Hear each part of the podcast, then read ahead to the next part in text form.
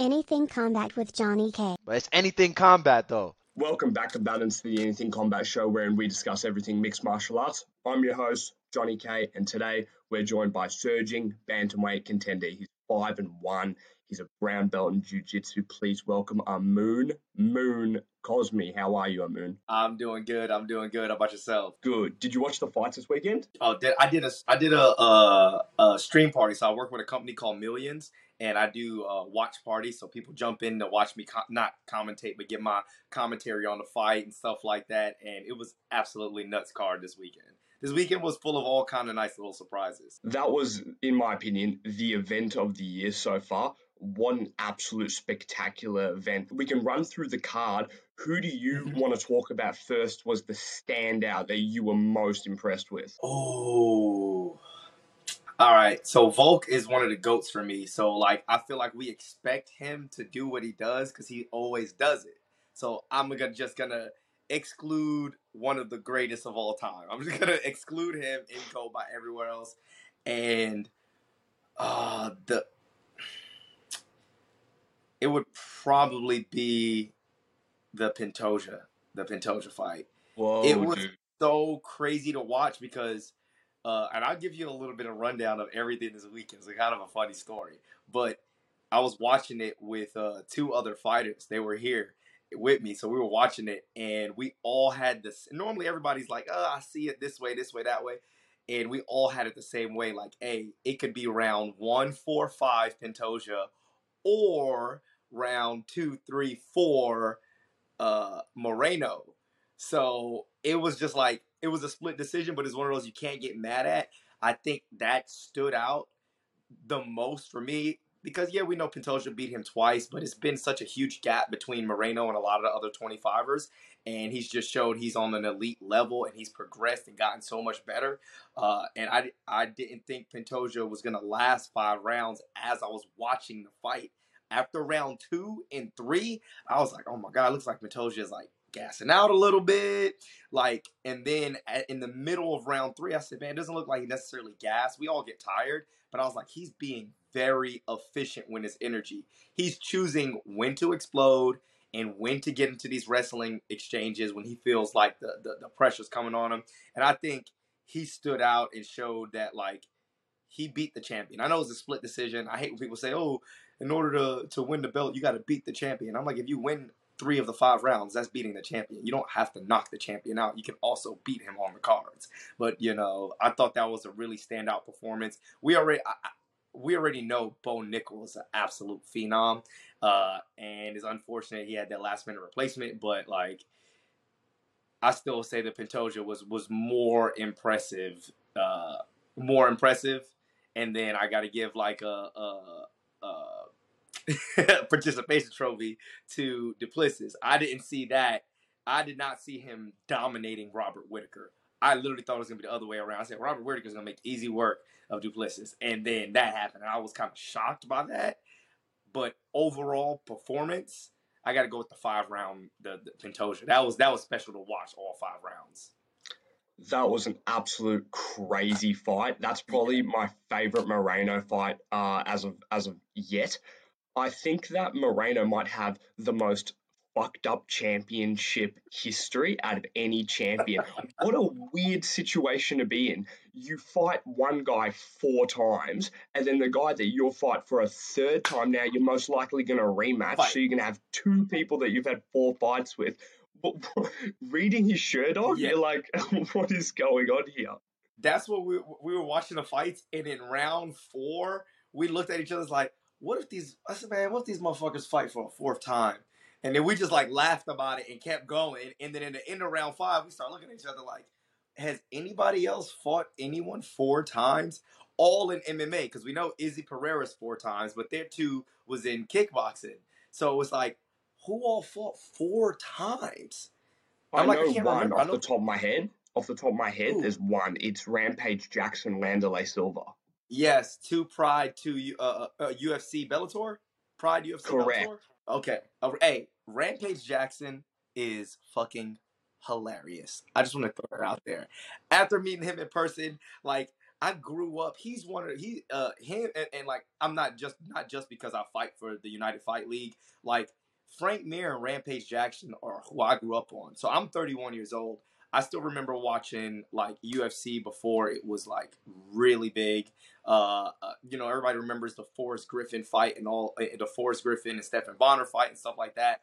But I remember my dad used to have you like the old school, like when they were in the cage with no weight class and Hoist Gracie, like all the craziness, Ken Shamrock and Tito Ortiz and Randy Couture. These were the first like UFCs that I witnessed. So getting a chance to meet Rampage Jackson, Frank Mir, Tito Ortiz was just like I don't get star I'm not starstruck, but it was just like not even like, oh, like idols. It's just like, yo, I can't believe I grew up watching these guys and now like I'm in the same arena as them. Because when I was young, that's that I didn't um, imagine myself being in, you know, in an MMA, you know, professional athlete uh, at that time when I was young, when I was watching them. But he is fucking hilarious, man. Like I was just fucking with him at weigh-ins and he started clowning me. He put me on his Instagram live. It just like did like a like did like a rampage interview. This is not even something like the the not UFL had a schedule to do. We're just waiting at the event, waiting for the the live weigh-ins to go, and he's on his on his Instagram live, and he just comes over and starts giving me a mock interview, and it was just I put a little a couple clips on my on my uh, Instagram, but it, he's absolutely hilarious. I was like, oh, he's the same person that he was in all the interviews, all the fights. He's just fucking hilarious, man. They should put him on the Dana White Contender Series as a commentator. Oh, I would, I would absolutely love that. I would absolutely love. All right, so uh, I'm allowed to curse here. I'm allowed to curse on here. Whatever you want, do whatever all you right. want. Tell them like the funny, funniest shit uh, one of the funny things that happened is we go live and uh, let all the viewers out there don't know I'm black. All right, I'm Puerto Rican and black. So I grew up in New York, uh, and and then moved down to Georgia when I my family moved down to Georgia when we were young. And we're live, and I got my hair out. It's like when I let my hair out, it looks like sideshow Bob off of fucking uh, uh, The Simpsons. So I'm just like I let I just got my hair out, and I normally get it braided the day before the fight just to get it all put down. I don't know how Alex Sakara does it. I'm like, bro, I can't be fighting Clay Guida. I'm like, I I hate when there's like hair in my face, and I'm trying to like be in tune with what's going on. I don't know how they do it. Um, do you know? Just that. quickly, just quickly to interrupt, somebody that does it. One of my favorite fighters, Benson Henderson. He has the hair out, and dude, people are going for rear naked chokes on him, and they're like, you can see his hair getting pulled. I'm like, do you not feel any pain? Do you not feel any pain? so the fights were in Arizona, I actually met Benson Henderson for the first time, and he was there, and he's also one. Of, he's one of my favorite fighters, like growing up. But like I see that, and it's not even like that happens in the training room all the time because we train with guys and girls who got a lot of hair, and like uh, we'll be like mount, and I'll be trying to get like you know na- rear naked chokes or guillotine or something, or like I'll be like getting a gift wrap or like framing, and it's like handful of hair, and I'm like, man it just get ripped out all the time. That's why I keep mine in braids. It, it, hey, I'm not gonna lie.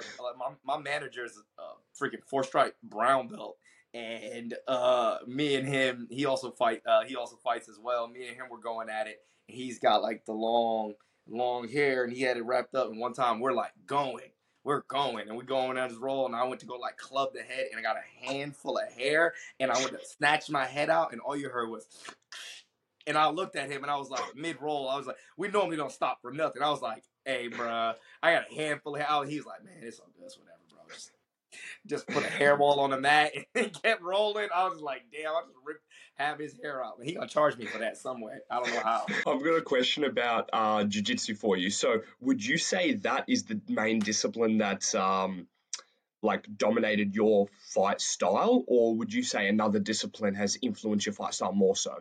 I would say if you look on paper, it definitely says jujitsu. A lot of people like think like I'm.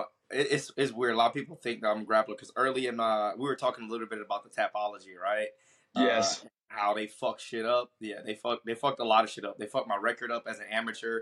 They also fucked my weight class up for a minute, and then I was just like, I tried to contact them and fix it. And then once I became a pro, I was like, man, that's amateur shit, man. Fuck that. Like we on to the next. And what was the um, division they said you were in in amateur? All right, it's the, the the weight class. I don't necessarily fault them for because I had so many people pulling out of fights all the time, or the week of the fight. So I wouldn't fight at bantamweight. It would be a catch weight at 140. It'll be 145, and I'm I'm not a 145. Or er. I tell people I'm I'm not like right right now I weigh 153, 154, something like that. Still got five weeks before the fight. I'll probably drop you know uh, you know four or five pounds prior to weight cut week, so I'll be 148, 147, something like that. Uh, but I've had people pull out of fights, and then when I fight them, it says 140 or 142 or 142 plus two, so we're fighting on 44 or 45, and it would have me at featherweight, and all these prom- promoters would call and try and get me to fight their featherweight guys who formerly fought at welterweight and lightweight, and I'm like, yo, I'm not a, I'm not a. Hey, do you want to meet in between featherweight and lightweight? No, I'm bro, I'm walking right now at 54, 55. Uh, at one point in time, I was trying to focus on building like, you know, solid like foundation, getting a little, getting a little bit bigger. So I'm not a small 35er. So like when I'm not in camp and stuff, I might be like 58, 59, sometimes like that. You know, I lift, uh, and, and stuff like that. But dude, they messed that up. My last amateur fight, um, I got a knockout and it's not even on there. It says canceled bout, but there are posters, there's video and everything. And the guy that I beat still has remained undefeated his whole entire career. Yo, it's wild. And I was like, bro, I knocked this dude out. And I don't care because I'm like, it's, it's, whatever. But I'm like, it's not on there. It says canceled bout. what's his name, bro? If you knocked him out, what's his name? Joel Maddock. Oh, that's hilarious. That's hilarious. Yeah. Also, if you fought at lightweight, that'd probably be the easiest weight cut of your life. Yeah, not I, even I, weight cut. Just, I just wake up and not eat breakfast. Big guy, and I was just like, and he fought, he fought at welterweight and lightweight, and I was like, the fuck? And I'm like, bro, I'm not featherweight. that's that's ridiculous. So your only loss is to Diego Gomez. So, uh, mm-hmm. uh, what do you think about that guy? And would you go for that rematch uh, anytime soon? I would love that rematch. I would love that rematch. Uh, I yeah, I think he's a stud. Uh, he he does have world world class jujitsu. Uh, we knew exactly what he, what he was good at, and he caught me while I was thinking. I was like, oh, if I get here, do get to this next spot, and he was already throwing up the guillotine. And I think at the level uh, of competition that we're fighting at, uh, it might not be UFC level yet, or Bellator level yet, but like the UFL, their talent pool is absolute. If you watch the first two events of UFL, you be like, these look like UFC fights, and I believe uh, they'll be competing with the UFC very soon, uh, especially with all the benefits that they have as far as offering fighters health. Like I have health coverage through UFL. I have health coverage, and because I entered a tournament with them, I actually have stocks in the business too. Really? That's yes. wonderful. So the the purse the the purses uh, for the UFL is the biggest purse I've ever got in my career. It's not UFC, but it's not far off. And it's like the purses are legit. Uh, it's one of the most professional leagues I've ever fought for. I'm covered medically, and I have stocks in the company, and I won sponsors through them. And you can still have your own sponsors going into their fights as well. So like they're they're doing such great things. I think there will be some people leaving top promotions just to get the type of benefits that they're having uh, uh, for for their league. And uh, that's just a little bit about the UFL. But yeah, I would absolutely love that. I'm sorry, I'm not leaving that one alone. I would absolutely love that rematch. Uh, that one stung a little bit, you know, because I knew exactly what the guy was good at, and I put myself in a position just because like I wasn't clear headed in that one moment. And uh, he's a stud. I don't, I don't have no ill will. I tell you, I don't have to have ill will towards people I fight. Like I, me and my best friends literally punch each other and choke each other out all week for free. So as soon as they sign over a contract to somebody I don't know, it doesn't really mean much to me. you know, I respect them and their skill set and obviously what they do, but it's not like, you know, a lot of fighters have to get like raw, you know, like I gotta not like you to fight you. And I'm like, bro, I'm one of eight siblings. I've been fighting brothers and sisters and cousins. And so like, you know, for me, I'm like, yo, it, it's just, it's, it's another fight now. It's just going to be 10,000, 20,000, 30,000 people looking at it between online and in person and shit. But yeah, I would love that rematch. I'm that, that's not definitely not a focus or anything like that because I'm currently in a bantamweight tournament, but obviously it crossed my mind a lot because he made me look like easy work. And I told I told a guy, uh, Julian Virgin, uh, he, he he does the media out here for Flatline Cinema, which is uh, also doing the media for NFC, which is the biggest uh, MMA promotion here in, in Georgia, uh, the National Fighting Championship. Shout out to Lindsey Jones, uh, 170. Uh, Lindsey Sweet T Jones, he got a fight this Friday coming up. We're gonna be out there in Atlanta uh, uh, for that fight. But uh, yeah, he asked me, you know, about it, and I was like, man, I made a lot of people look like easy work because they made one mistake, and then the same thing happened to me. And welcome to the fight game. When you're fighting on this level of competition, you only got to make one mistake, and then if somebody capitalizes and it's their strong suit, then like you're in for you know possible L. I want to ask you about those sponsors. Now, the original shorts, like someone like Cowboy Cerrone was wearing the WEC or the UFC, those orange Mm-hmm. shorts, green Venum logo on them, uh, sorry, green Monster logo on them, Yeah. and a whole bunch of crazy, like NASCAR looking shit. I love that. Personally, personally, they are the coolest looking shorts when you have a million sponsors on them, and also help like even even Jon Jones's Nike, just the one tick was iconic. So, do you think we should just revert back to sponsors? Because I think we should. Uh, for me personally, on both ends, I don't know. Look, I don't know what the cons would be for a major company like the UFC to have other companies be shown on their the biggest platform. I don't I don't understand, but look, I'm They not don't. They don't get a cut of the of the profit. That's the problem, uh, yeah. Okay. and they're Then- about the then money. what- So, then yeah, then work out a deal where hey, if you got these sponsors like because they're getting aired on here, uh, ten percent or this or something like I don't know, but I feel like if it's gonna benefit the fighters and the fighters are out there putting their brains and bodies on the line for entertainment, uh, and it helps like that money's gonna help their family out, their camps and stuff. Like, what's the big deal? I absolutely love it. Obviously, I'm a fighter, but I'm like, I love it. Like, I feel like there's so much there's so much to go around. Uh, uh, there's not like this scarcity mentality. We gotta have one. And then they went ahead and they switched from Reebok to Venum to. The, I'm like, are they gonna just do this every time somebody offers them a, a massive check? Like, you know, oh, we'll just go with only this stuff. But uh, I like I like all stuff. The only one that I'm not a fan of, I'm just like when they do the old school ones where they used to get the fake tattoos on on on them. They used to get like, you ever seen those? what the? Uh, I think they still do that in Poland. They get that the really weird black ink on their back that has like a logo. Like That's the hilarious. They do that in. Serbia. They do that in Serbian promotions, and Really? people will have people will have like literally like whatever whatever the equivalent of like to- Toro tires or whatever that shit's called in Serbia. They'll have it on their back as a massive emblem.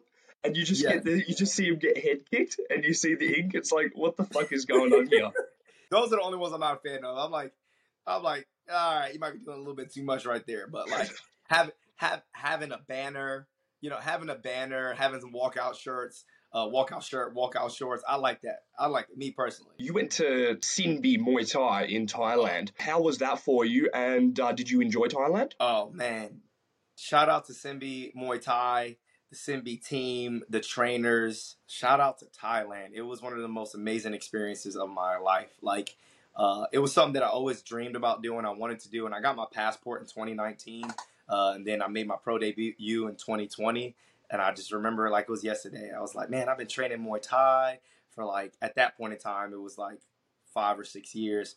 Uh, but like as a mixed martial artist, you're you're you're splitting your time between five, six martial arts. But traditional Muay Thai and Jiu Jitsu are my two favorite martial arts. And one of my first MMA coaches fought traditional Muay Thai, so for me it was just like, oh man, uh, uh, something that just spoke to my heart. And I was like, man, he goes, told me, if you ever get a chance, go out to Thailand.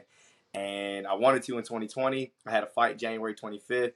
I had that one. I had one scheduled in March. COVID shut down the world. So then I was like, oh my God, I'm never going to Thailand. Then things opened back up and I had an opportunity. And after my second UFL fight, like, man, I raised the money to go out there and I end up picking the, the gym, Sinbi Muay Thai, because a gentleman that, uh, when I was an amateur, he used to fight in Tennessee. He was always known for Muay Thai, but he, he would do okay in MMA, but do really good when he came to striking.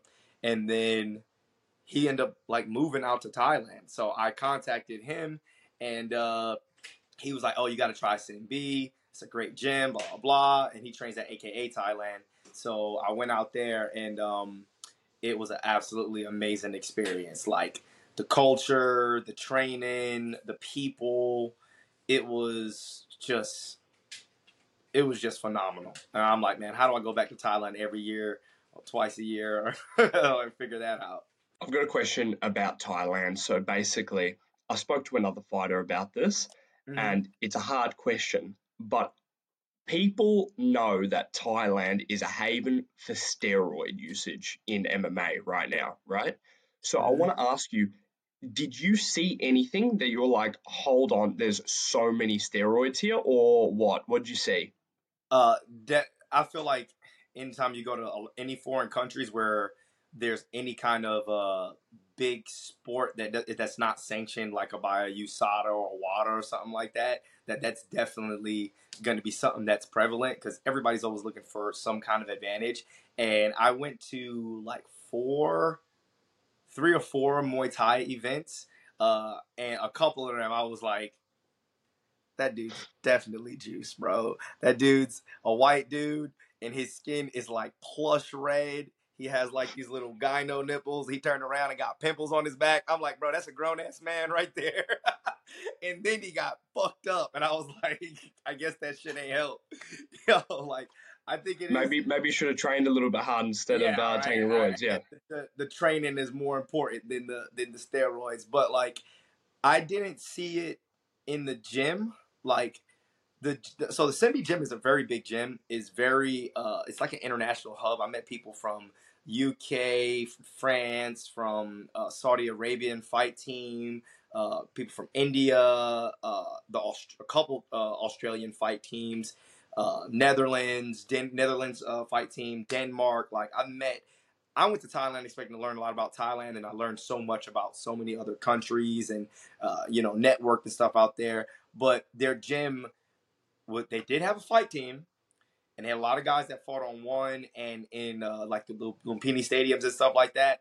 But they did such a great job of like you could have a day one person and a person who has 200 fights and somehow everybody's training in the same area getting what they needed. It was wild to see. But they had 20 30 trainers on the mat. So i would say a minimum 15 20 trainers and like fighters in the ring over here newbies over there shadow boxing and stuff. And in that area i didn't see especially with the ties i didn't see it didn't seem like you know i saw people that even like remotely looked juiced up it, it didn't look like that, but when we went to some of these fights, I was like, mm, that guy's definitely on something.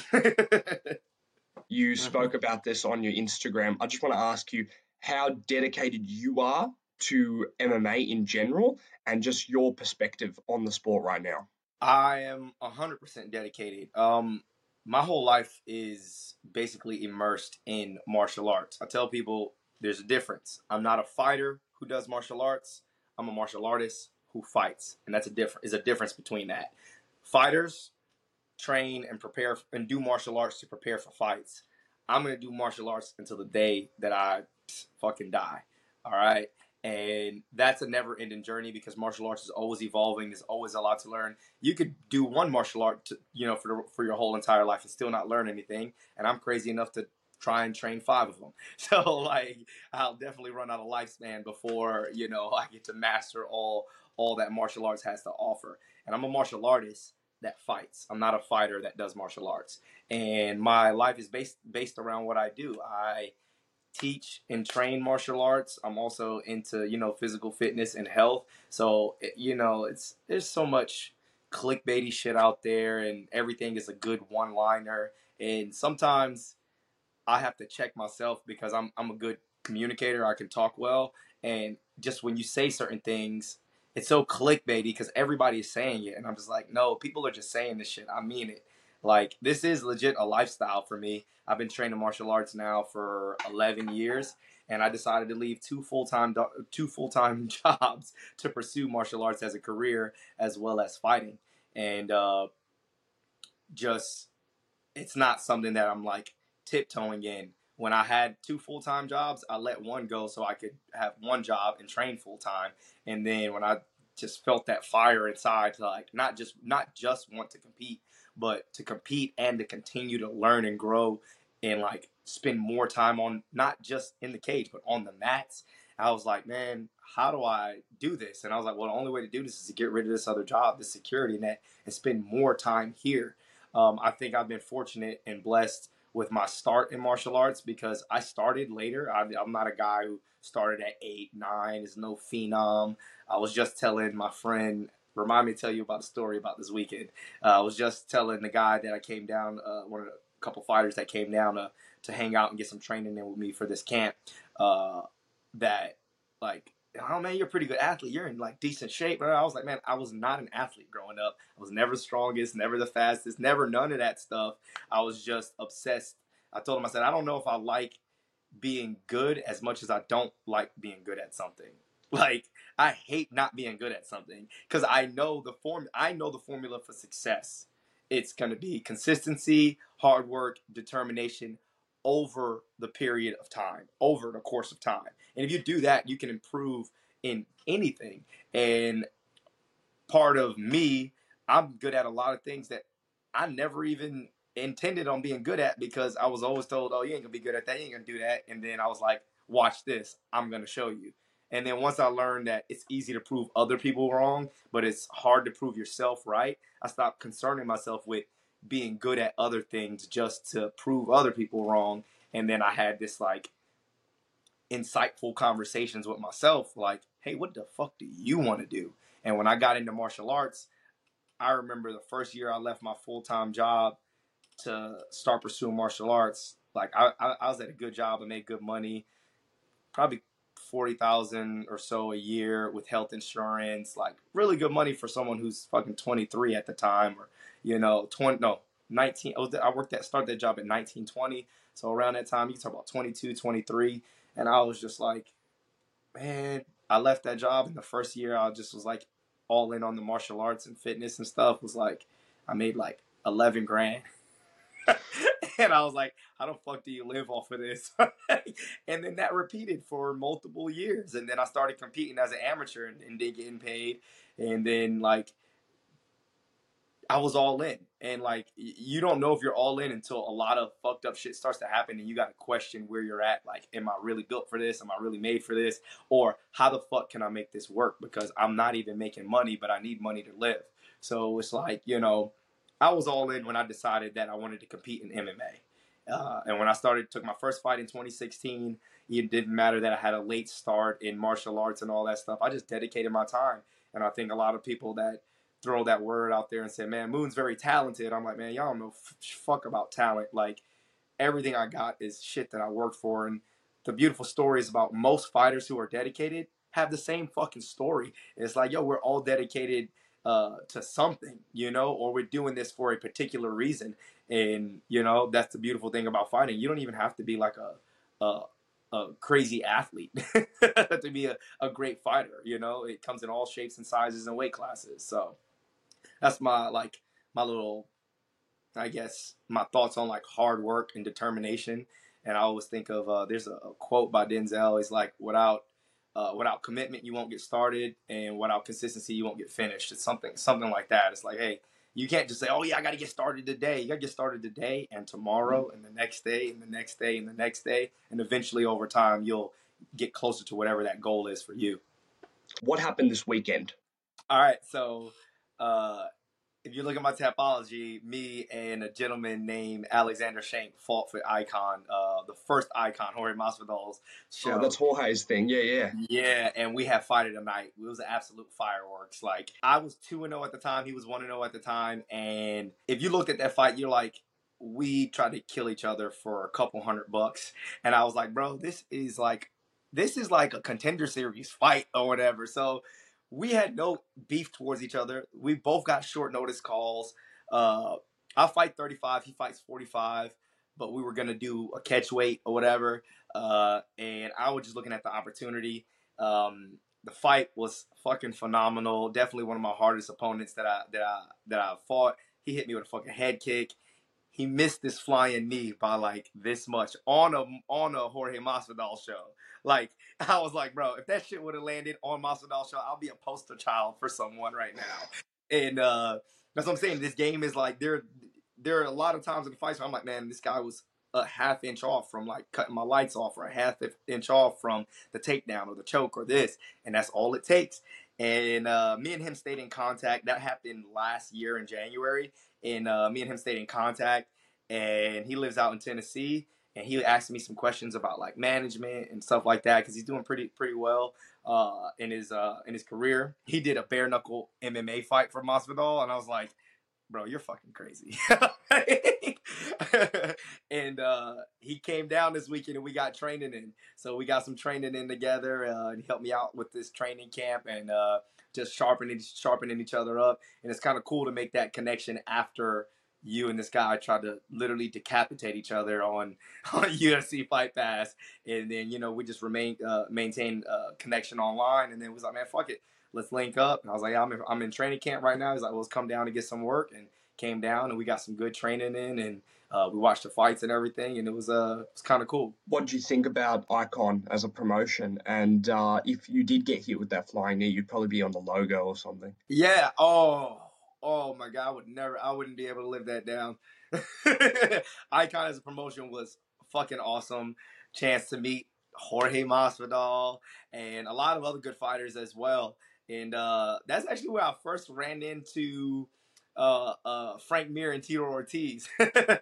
so that was kind of that was kind of funny too. I met them before, and I, I think they saw my fight down in Miami uh, fought for Icon three times. The, the the loss to Diego Mansour, but the one before that was Miami uh, against Alexei Fedosiev, and then the one before that was Alexander Shank.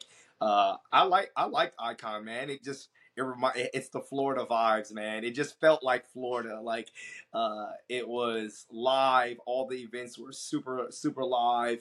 Uh, Jorge Masvidal knows how to knows how to bring it and it was like it's no ducking and hiding it wasn't like a promotion where like people are trying to oh get built up pad records it was like yo we're gonna throw all these dogs in a cage and see who's left and that's what every fight was i went from fighting alexander shank uh, and then the next fight I had was uh, Alexei Fedosiev, which was like a European kickboxing champ who was trying to take my head off.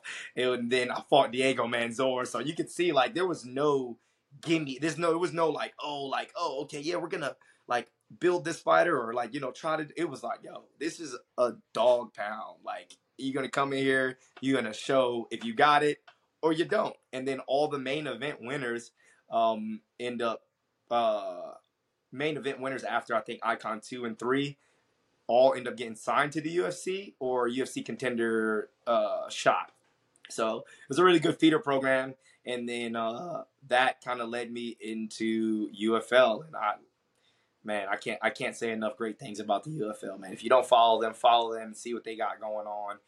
It's a very talent rich, super professional uh, league, and I've never been a part of anything more professional in my life. And I'm just like, man, it just feels good to be a part of something that's like greater than just fighting. Because, like I said, I'm not just a fighter. I'm a martial artist, and I just love what they're doing for uh, all the fighters on the scene. What's your training split right now, and how often are you training? Six days a week.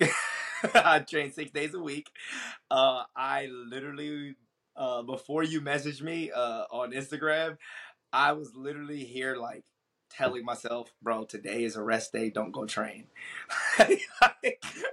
like we, I had hard training all week uh, because we're in like the thick of training camp. We're in the thick. I'm like five weeks away, so essentially four more weeks and then one week weight cut where we're pulling off the gas. But like training for me is Monday through Saturday, and when I'm in the training camp, see this is what I'm saying. Like when you say when you ask about all in, I'm gonna tell you what a training camp schedule looks like and what a regular like when I'm not in training camp what it looks like, and even like well that looks the same, bro.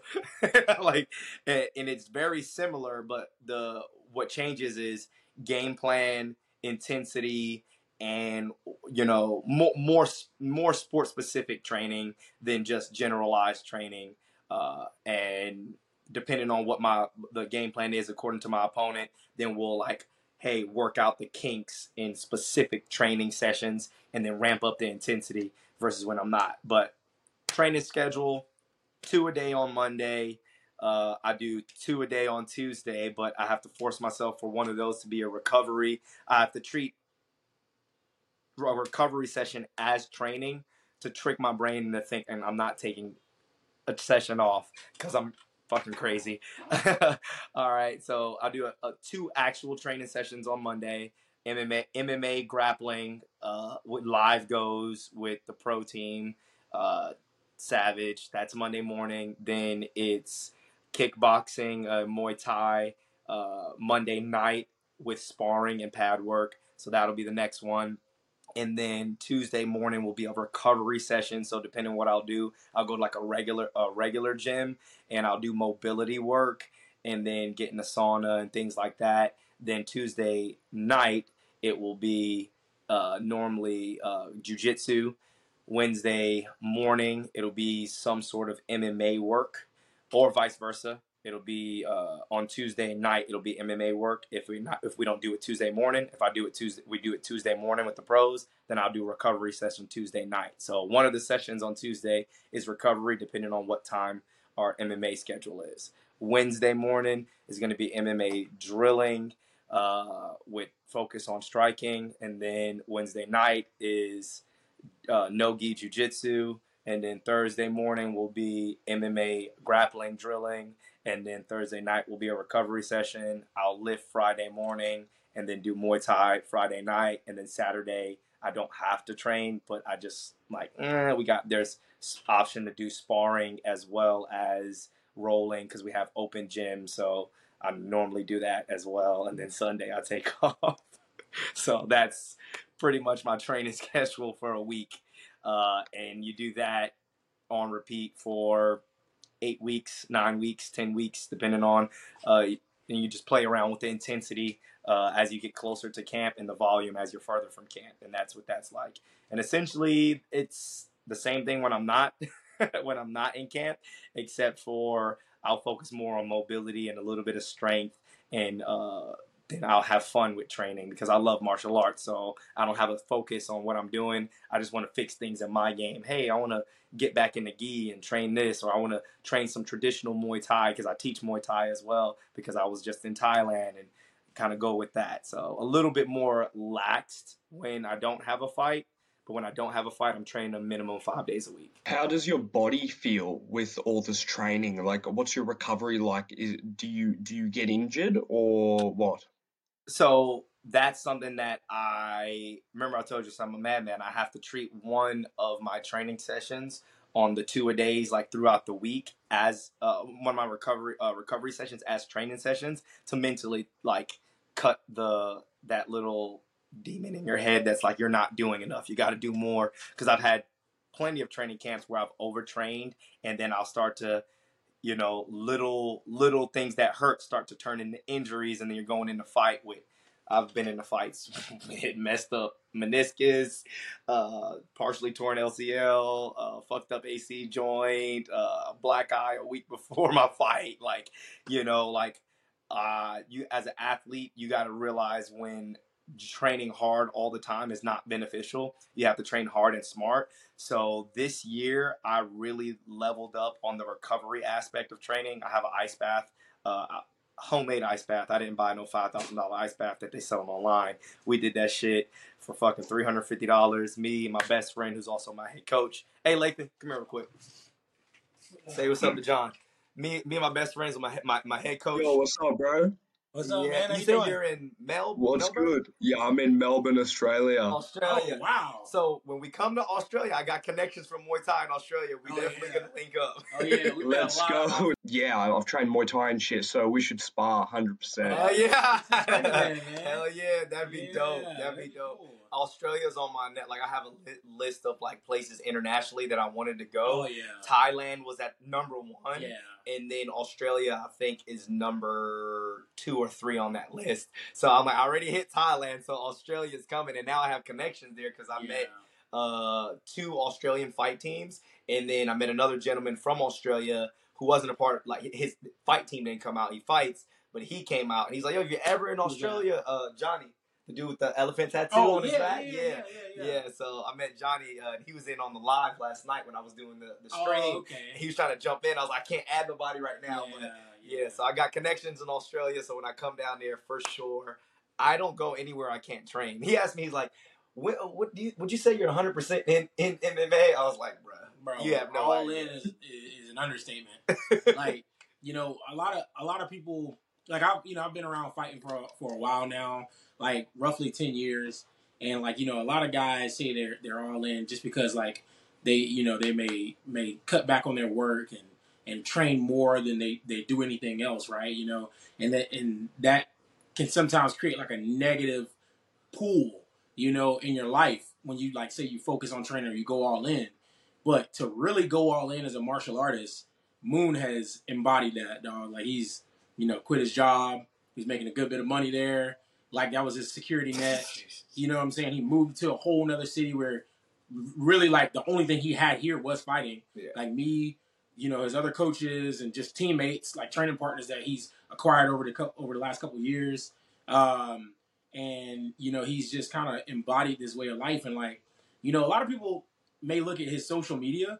I'm gonna brag on him real quick because he ain't gonna brag on himself. You know what I'm saying? But a lot of people may look on his social media and be like, you know, this guy's really positive and like, is he like this all the time and stuff like that? And like, no, he's not. You know, he's not like this all the time. He, he's not. He's not this this super positive guy all the time. He has bad days. He has he has good days, just like we all do. You know, at work. But when you talk about being a martial artist, not a fighter, because fighters are dumb. You know what I'm saying? Fighters are dumb. You know, there's martial artists and there's fighters. Fighters are dumb, and they all about the money. You know, but martial artists are about the way of life that you're living. And this dude embodies that, man, from the from the recovery stuff he's doing, from the nutrition aspect, from the way that I see him live his life every single day. I didn't believe the hype when I first when I first started living with him. I was like, this dude's really eating all of this shit every single day. He's taking his vitamins. He's doing the he's doing the the, the, the foam roller every day. He's doing his stretches, doing his workouts. I was like, he's reading books. He's getting up in the morning and reading books and shit. And I was like, I'm waking up. I'm like, what the fuck is this dude doing, bro? Like, you know, so to really embody that martial artist aspect, man, like this dude really does that, and it's like an inspiration to me. You know, being being a, a martial artist also because you know I'm not a fighter. I, I thought I was, but I'm not a fighter. I'm a, I'm a martial artist, and now I'm a coach. So it really inspires me too, and just the team around us too. It, it kind of branches out. It touches everybody, you know. I've got a question for you then. If Moon's training this hard, how long until we see him in the UFC? Um. So, I mean, to put to put a timestamp on it, I don't think we really can, uh, because this is the realistic aspect of it, right? We've talked about this, and I'm just share this with him. But Yeah, yeah. you know, the UFC isn't really the goal anymore. Like, they have a lot to offer as far as making money, but when you talk about like some of the best fighters in the world, one championship got literally some of the best fighters in the world. Like, they have the talent pool that is super deep. Guys you may never even hear of will literally come in there and smoke top five guys in the UFC any day of the week, you know? Um, but when it comes to the UFC, they have a lot of money to give you. There ain't a whole lot of opportunity with the UFC. You know, if, if you get into the broadcasting thing, then yeah, there's that, like with, with Daniel Cormier and, and, you know, Paul Felder and, and, you know, you, we've seen Tony Ferguson do a little bit of stuff. Like, that's that aspect. But when it comes to, like, what fighting is going to give him, because fighting is going to take as much as you as you let it. Yeah. Fighting will take, take, take, take. But if you give all you can give, it'll take everything, and you'll be left with nothing. But when you talk about taking from a fight promotion or taking from fighting, that's the route we're trying to take.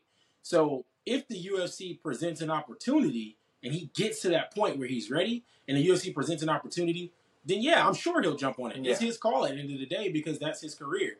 I'm just here to provide guidance and help him out a little bit along the way, you know. But the UFL is doing great things, man. You talk about having health insurance as a fighter. Come on, dude. You were Like- talking about recovery. You talk about recovery and, and, getting these injuries because you know fighting is pretty much 100 percent injury rate. You're gonna get injured at some Yeah. point. You're gonna get hurt.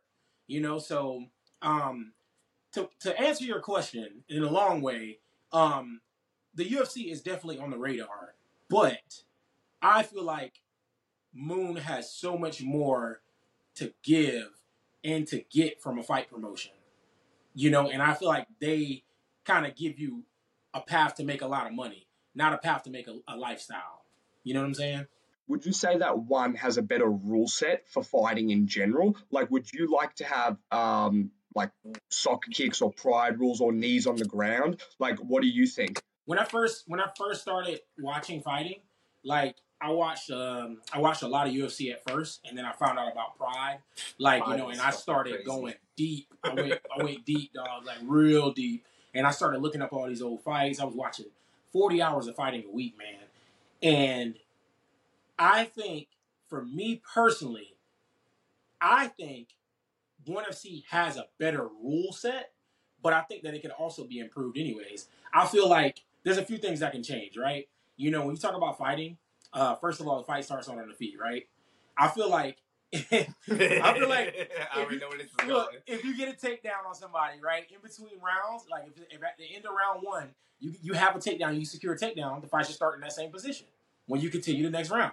Um, I feel like the rounds should be maybe like how Pride did it with like a ten minute round, and then like two five minute rounds or one five minute round, because then guys would they they would preserve their tank a little bit more, and they wouldn't go as hard in the first round, knowing oh I got that one minute break to recover. It would really test your ability as a fighter and your gas tank and how you prepare.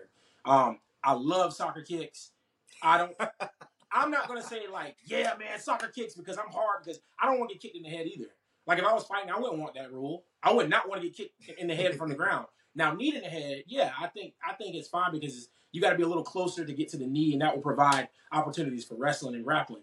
So, ONE FC has a better rule set, in my opinion, and it's gonna and it breeds a lot better fighters because they do the you know they do the red card thing still like you know that if you're stalling into action and stuff like that they're gonna they're gonna penalize you and all that stuff. I think PFL does that too, right? Uh, well, I was just wrap to wrap it up, man. Yeah, um, ONE FC has a better rule set, but the rules can be improved, like the the the, the round lengths, the the techniques that you know can be thrown, like the twelve to six elbow. Like I don't even. I don't like, even understand you know that. the, the I'm like, I'm watching somebody on the bottom go like this, this. I'm like, this is the same motion when I'm on top. yeah, So like, I don't understand that. Yeah, and you know, we like that rule started from a stupid thing. You know, saw some karate guy break a board or a cement block or Yeah. something, and they were like, "Oh, that's too dangerous of a technique." And You ever been head kinda- yeah, you ever been kicking? You ever been flying knee? How about that?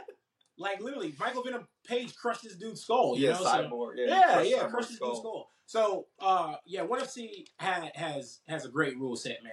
Um, I, I really think they're doing the right Yeah. thing and they're moving in the right direction. They're navigating.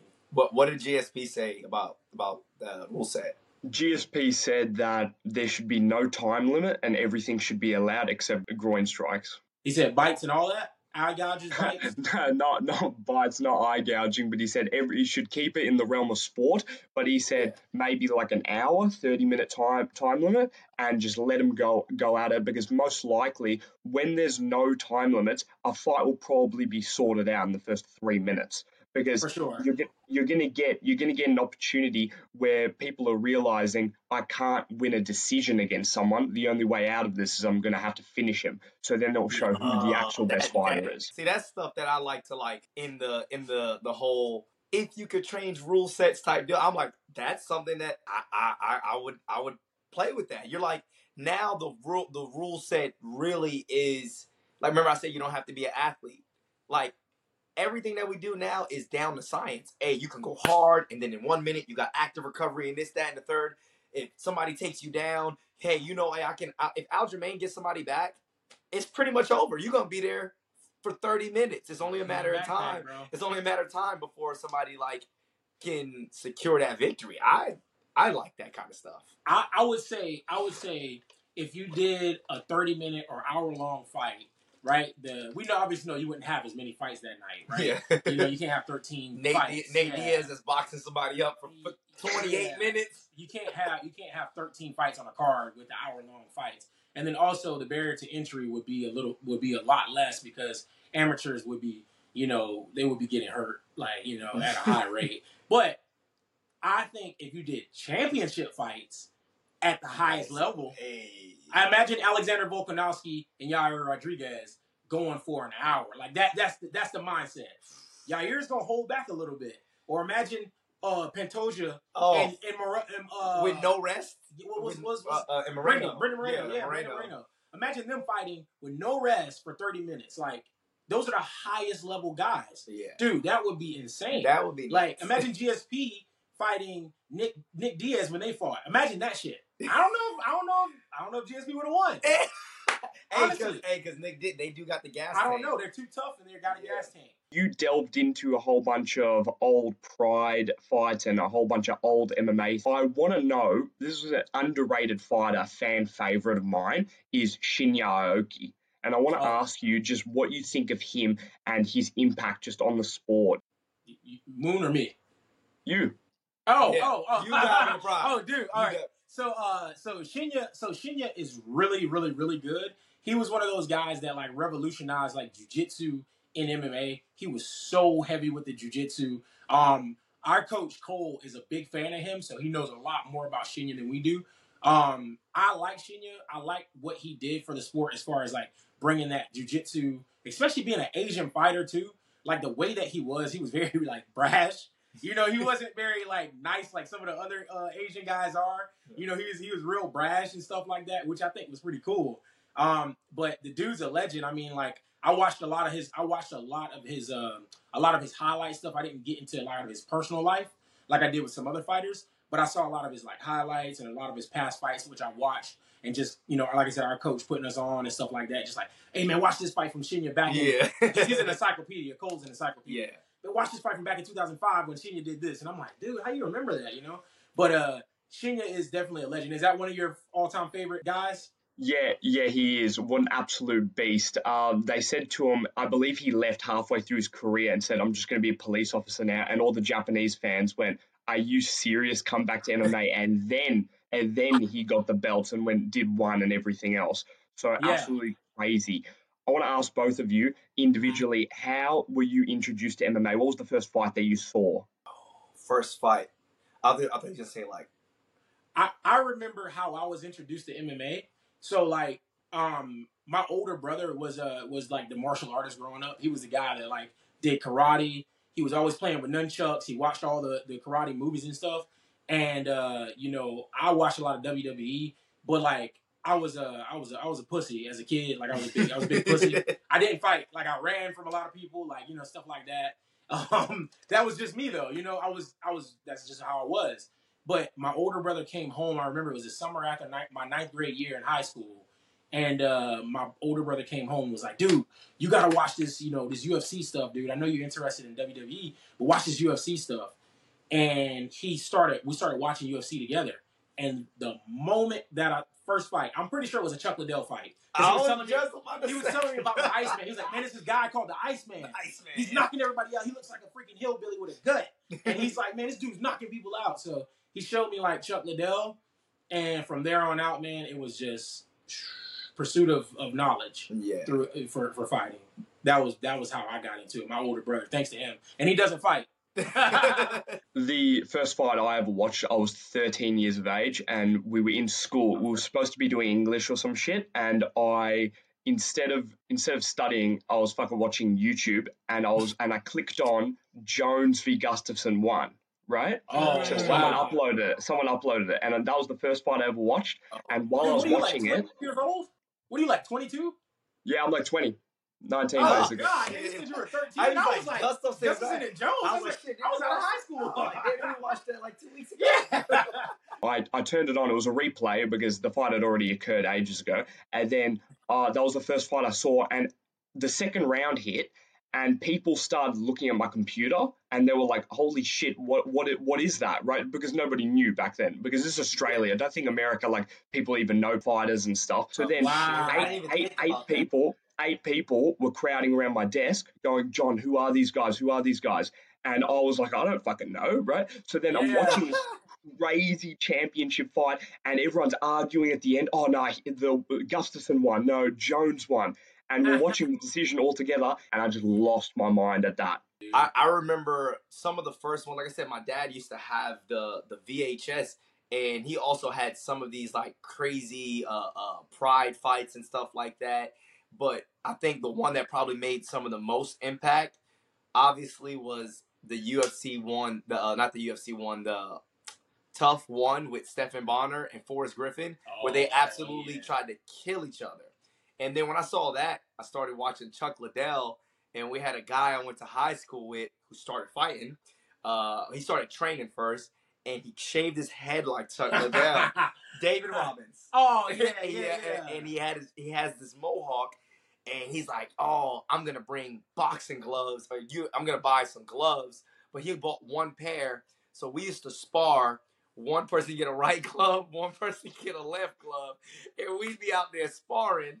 And then after uh, uh, I, I went to private school in high school, and so you can't fight. Like you, you can fight, you get rolled up. After that, you get kicked out. So it was like, all right. So we would we bought more gloves, MMA gloves, boxing gloves, all that stuff, and we would get all the boys that that, that were at the high school, and we would just go to my house. And then we would fight in my front yard and record it on the V on like the little little eight millimeter uh, uh, tapes. And there's actually an old fight on YouTube called "Fight at Amun's House." and my dad has the car in the front yard because the lights, the tire, the lights went down. So we took the put the lights on in the front yard, and I'm like 150 pounds, and I'm fighting this dude who's like 6'2", 220 pounds, and we're just in there with MMA gloves fighting each other in, in the front yard, and those were kind of like we saw the Chuck Liddell. Chuck Liddell knockouts, the Randy Couture fights, and like those were those. I said those were what I grew up on, and then I remember seeing Rampage from Pride, and then seeing him, Mirko Cro Cop, like watching these guys, and I'm like, oh my god, this is like this is crazy. And I had no idea I would do it at the time. I always wanted to train martial arts Yeah. just to learn how to defend myself because I've never been that big, and like those were some of the iconic. But after that, Forrest Griffin, Stephan Bonnar, it was yeah, it was a whole a whole. It just kind of became like an obsession. I was like, all right, I got to learn more about this and Yeah. jujitsu and this and that. And yeah. yeah, kind of went from there. Moon, what's your um, mental like going into the fight? How do you approach the mental side of fighting? Uh, I feel like fighting is way more mental than it is physical.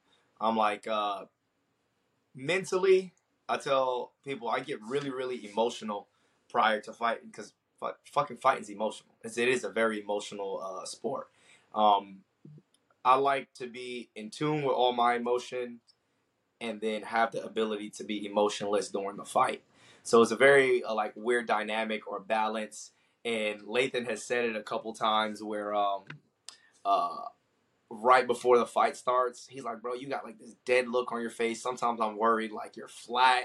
And I was like, "I don't know what happens the second that I hear the cage door go like I tell people if you've never done it on a live stage, on a big stage, there's no sound like when that cage door goes clink clink. There is no way out. There is no way out. Only, only That's it. out, what is Only- a dub or a loss. a dub or a loss. and like you get lost could be choked out, knocked out, referee pulling somebody off of you. So like there's just a switch that happens. Like I'm like feeling my walkout music. I'm like in the zone. I'm like, oh my God, I'm happy. I want to be enjoying this moment. And then it goes like clink clink. And it's like like sometimes before fights, if you look at like some of my UFC fight pass fights or something, there's like a dead expression. Like there's nothing going on there. And I tell people I like to kind of ride that line mentally between feeling everything and feeling nothing, uh, and then having access to both. Mm. Uh, in in in it's like that crazy line between like genius and and and, and Insanity. insanity. It's like you know it's such a thin line. If you look at the warm ups in the back, man, you can ask this guy. I'm going through all kind of emotions. I'm happy. I'm sad. I'm angry.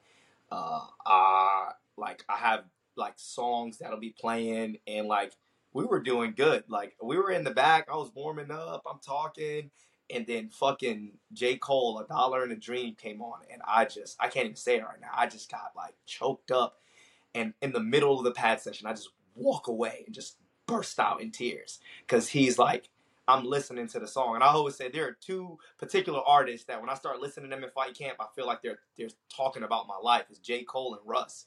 And, and like there's a part in the song where he talks about like uh, a pawn becoming a king.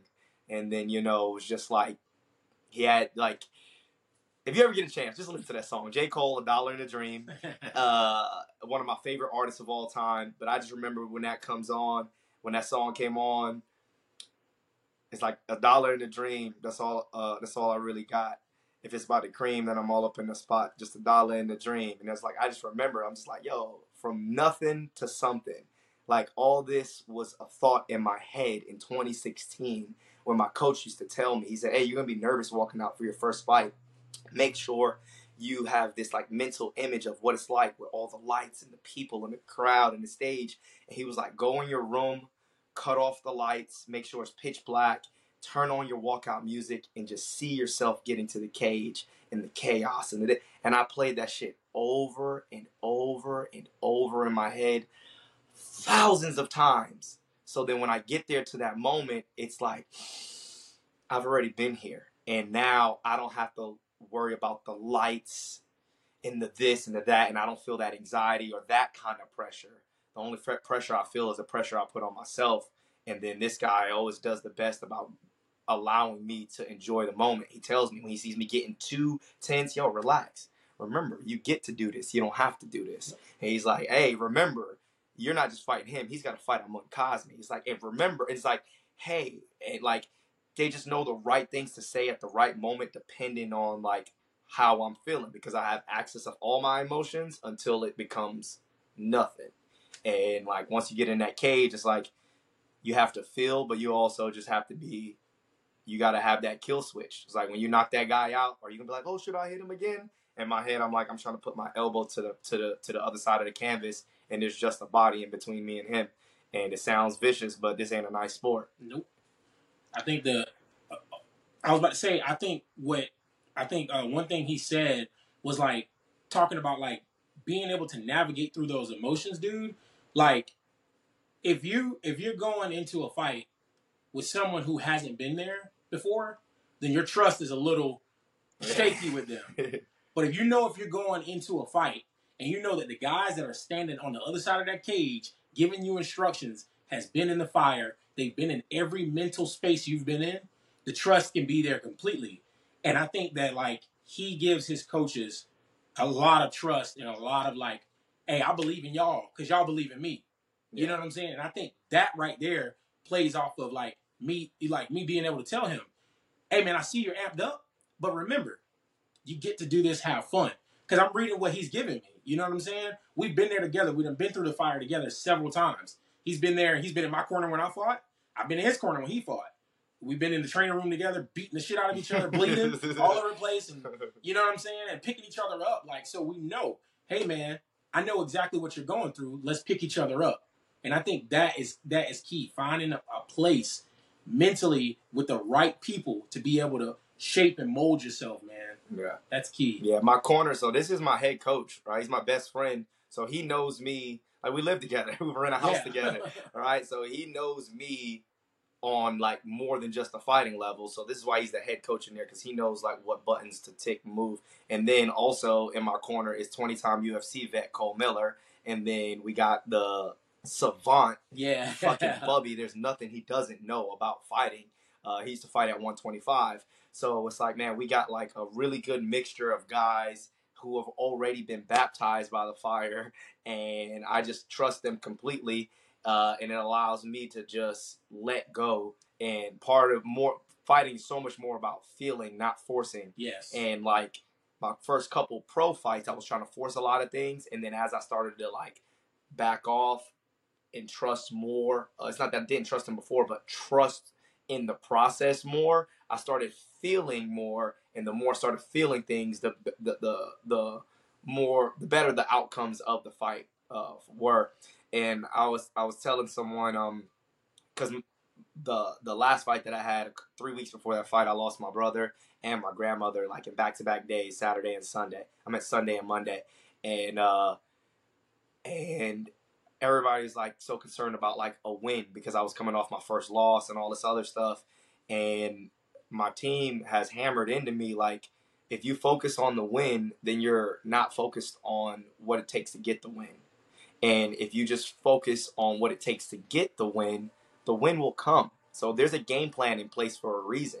And it's uh, I was just telling Alexander Shank yesterday. It was like if you look at a ladder and there's a rung at the top of the ladder and it's 20 feet high, I'm only five seven. I can't reach that rung. So if I'm looking up, like I gotta get there, I'm gonna miss all the steps in front of me versus if I say, hey, I go on this step, then the next step, then the next step. Eventually, I'll get that. I'll get to the top to the top goal, and that goal in the fight is the win. But I'm like, in my head, we make the goal now, whatever the game plan is. It's like, hey, if you stick to this, this gives you your highest percent chance of winning. So if we stick to this, this will be the outcome. This will be the outcome. But if you focus on the outcome, then you'll miss all all the the, the details before it. So for me, I was like, man, my goal is my goal is to go out there and do my job, and I know what my job is. It's X, Y, Z, and we had a game plan in for this guy in every area of the fight, standing up, uh, on the cage, on the ground, in every position, top or bottom. And it never got to the second part of the game plan because we executed the first part of the game plan, and the guy was waking up. So it was like, if you stick to the game, if you stick to the game plan, uh, and you focus on uh, your job and not the win, then you won't have to, you won't miss a lot of things. And I was doing that early in my career, uh, especially as a pro. I was focusing on the win. I got to get the dub, and I got to go out there and get the finish. It's like, well, how are you going to get the finish? Is it going to be standing? Is it going to be on the ground? Is it going to be this? Is it going to be there? So it's like, hey, now that we focus on the job, the win will be the result of doing your job. So, who is your biggest mentor in fighting? Ah. Can I say something without sounding egotistical? Sure. I I would say myself as far as I don't Cole has helped me. He's a 20-time UFC vet. When I say mentor, I mean someone to look up to because I've had a lot of people and it's my fault. I've had a lot of people disappoint me in life. and we practice and we study a lot of stoicism. And when you look up to someone and you put them so far ahead of you, it makes you think lower of yourself. Okay? And anytime I go through this mental thing in training camps where I, I have doubt or disbelief in this, and I, I go back and I start looking at all the things I've overcame. I didn't start martial arts until my 20s. I didn't have my first fight till 25.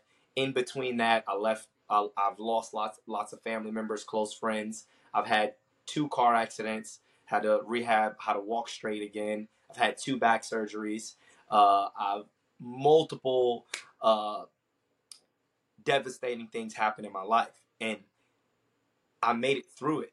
And I have to remind myself that I made it through it, and the person that I am because of the person I chose to be in the past. I am who I am now because of the person I chose to be in the past. I have learned uh, more now to admire people for for things that I would like. Like, man, I love the way this person is authentic and genuine in this without putting people on the pedestal because then it makes me feel like I'm down here and there and it's unreachable. And I did that a lot when I came here and I trained with Cole Miller. He was like, Yo, I see you and Lathan sparring and y'all are trying to fucking kill each other. then I told you to go with this other guy. You don't know. You you're kind of like like letting him work a little bit not letting him work like oh i'm better than him but it's like you don't you don't want to disrespect my gym so to speak like you're like he's like go at him the same way you're going at everybody else then me and cole started training together and we would roll and stuff he's like bro you got to treat me like you treat the rest of the like you treat lathan He's like, I don't care. I'm a second degree black belt, and I have this skill set. What did I talk? What, remember what we talked about? Whenever y'all you were having that uh, mental blockage because I told you I went through the same thing. Yeah. About like you look at him as like big bro. He's like I look at him. I'm like, yo, this is That's this is Cole Miller, Cole Miller 20 time UFC vet. Remember like, I said I was like, um, I was like, don't don't give him so much respect that you disrespect yourself. Yeah, yeah. It was like that shit is like you respect someone so much that you start disrespecting yourself, and so it's like I have people that I admire and qualities and things. I'm like, man, you know what? I really like that about that person, and I look up to the quality uh, more because I know it's something like I told you before. The the recipe for success is hard work, determination, uh, and consistency over time. And it's like I know that I can have that quality if I practice it now. So then future me will be better off because of it. And like I said, I don't say like, oh, like I'm my own mentor to say like I'm the shit and no one's above me. I'm like, no, I ain't shit, and there's a lot of ground to cover. But I realize that I've been through a lot of fucked up shit, and I've gotten through it. And the qualities that I currently have are because of the shit that I went through before. And my circle is small with people that I uh, respect and admire a lot. Like my best friend Lathan, my family, you know, my mom, uh, my my sisters, uh, Cole Miller, Bubby, my coaches.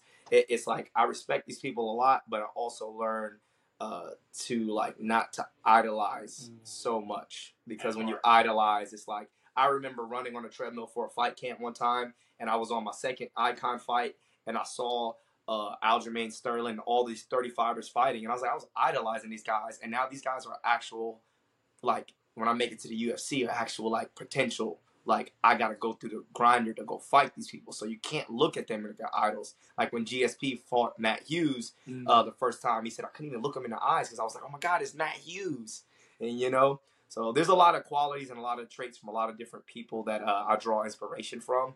Uh, and my mentors are also people that are in my close circle, like my best friends and my coaches and my family. Everybody has qualities that I admire and would like to uh, also adapt. That's why they're so close to me. If that it's a long answer, but What piece of advice would you give to aspiring fighters that are trying to go professional like yourself? piece of advice. This game is about sacrifice and endurance. Sacrifice and endurance. You have to sacrifice something regardless of its uh, time leisure activities uh, pleasurable things money uh, your your mind your sanity at times your physical health your mental health and if you're aware that these things are on your on your radar when they're come you should be a little bit better prepared it doesn't mean it doesn't hurt and that's why I said it's endurance because you're gonna. It's it's Cole Miller. He said something one time during during our, our promotion, uh, our jujitsu promotion. It was like it's not about who's first, it's about who's left. And it's like yo, you can have a good first round, but who's left in, at the end of round three, right? End of round five, and like if you sacrifice you straight you stay authentic, true to who you are, and you can endure the grind. There's there's nothing you can't have. There's nothing you can't have. Cool. You want to be good at jujitsu? Sacrifice, get your ass on the mat. You want to be good at Muay Thai? Sacrifice, get your ass on the mat. Go to Thailand, find a Thai coach. You want to you want to do this? It's like you have to sacrifice, and then you have to endure the struggles of not being good, uh, uh, uh, breaking bad habits, all these things. I think it might sound like it might sound rough, but you said advice for a fighter, and I'm telling you advice for a fighter. All right, like sacrifice and endurance. It's not about who's first; it's about who's who's left. And if you're authentically yourself, when them fucking lights come on, if you shine a fucking laser on a on a on a diamond, it'll fucking sparkle. You shine a laser on cubic zirconium, it'll probably fucking melt.